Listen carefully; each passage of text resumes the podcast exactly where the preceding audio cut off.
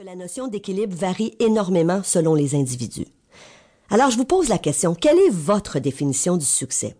Vous savez, il n'y a pas de bonne ou de mauvaise réponse. La seule bonne réponse, c'est la vôtre. Est-ce que tout le monde peut être heureux? Drôle de question, est-ce que vous allez me dire?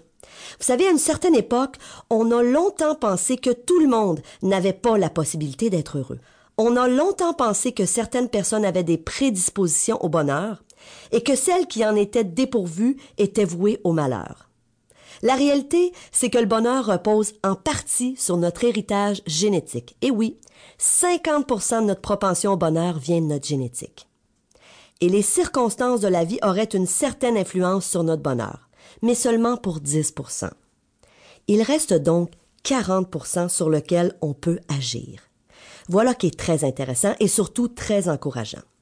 Alors ma définition personnelle à moi d'une vie réussie, c'est d'être capable d'être heureux dans toutes les sphères de la vie et d'avoir le sentiment de s'accomplir chaque jour dans ce qui est important pour nous.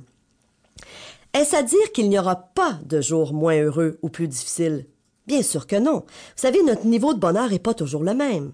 Pour différentes raisons, on a parfois des journées un peu moins faciles.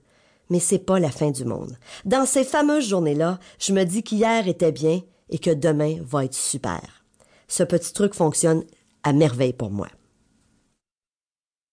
Saviez-vous que le bonheur serait aussi dans nos gènes? Nous avons beau être entourés d'amis, nous entraîner tous les jours ou faire du bénévolat, une partie du bonheur échappe toujours à notre contrôle. Ironiquement, certaines personnes qui ne font rien de tout cela sont bien plus heureuses que la moyenne. Il semble donc que certaines personnes soient plus douées pour le bonheur que d'autres. Expert en génétique des populations, le chercheur David Likan de l'Université de Minnesota confirme cette observation. Il s'est intéressé aux jumeaux identiques qui ont été séparés dès leur naissance.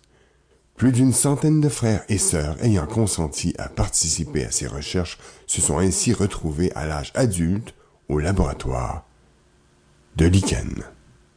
Cette étude a permis aux chercheurs de démontrer qu'environ 50% du bien-être serait inné, donc programmé dès la naissance dans le bagage génétique. En effet, la conclusion de ces recherches est assez stupéfiante. Même si les jumeaux identiques ont grandi dans des milieux forts différents, le niveau de bien-être qu'ils éprouvent devant la vie est statistiquement le même. Ce n'est toutefois pas le cas avec les jumeaux fraternels. Le reste serait attribuable aux alias de la vie. Nous sommes tous préprogrammés à un certain degré sur l'échelle du bonheur. Nous expérimentons tous des joies et des peines, mais elles sont nuancées par nos gènes. Même après avoir gagné un important montant à la loterie ou après avoir subi une blessure grave, on finit par regagner le niveau pour lequel on est programmé écrivit le généticien. Toutefois, en cas d'événements très graves, comme la mort d'un proche, un viol, un abus sexuel, etc., le retour au niveau prédestiné peut prendre plusieurs années. Cela signifie-t-il que notre propension au bonheur est programmée dès la naissance? Ruth Van Hoven, sociologue à l'université Erasme de Rotterdam, croit que oui. Tout comme mon collègue américain, je pense que notre bien-être est en partie dicté par l'hérédité. On est plus ou moins heureux comme on a les yeux bruns ou bleus. Selon moi, David Viken surestime largement la contribution de la génétique. Mes recherches démontrent que le niveau de bien-être des individus n'est pas aussi stable qu'il le prétend. Il confond bonheur et prédisposition bonheur.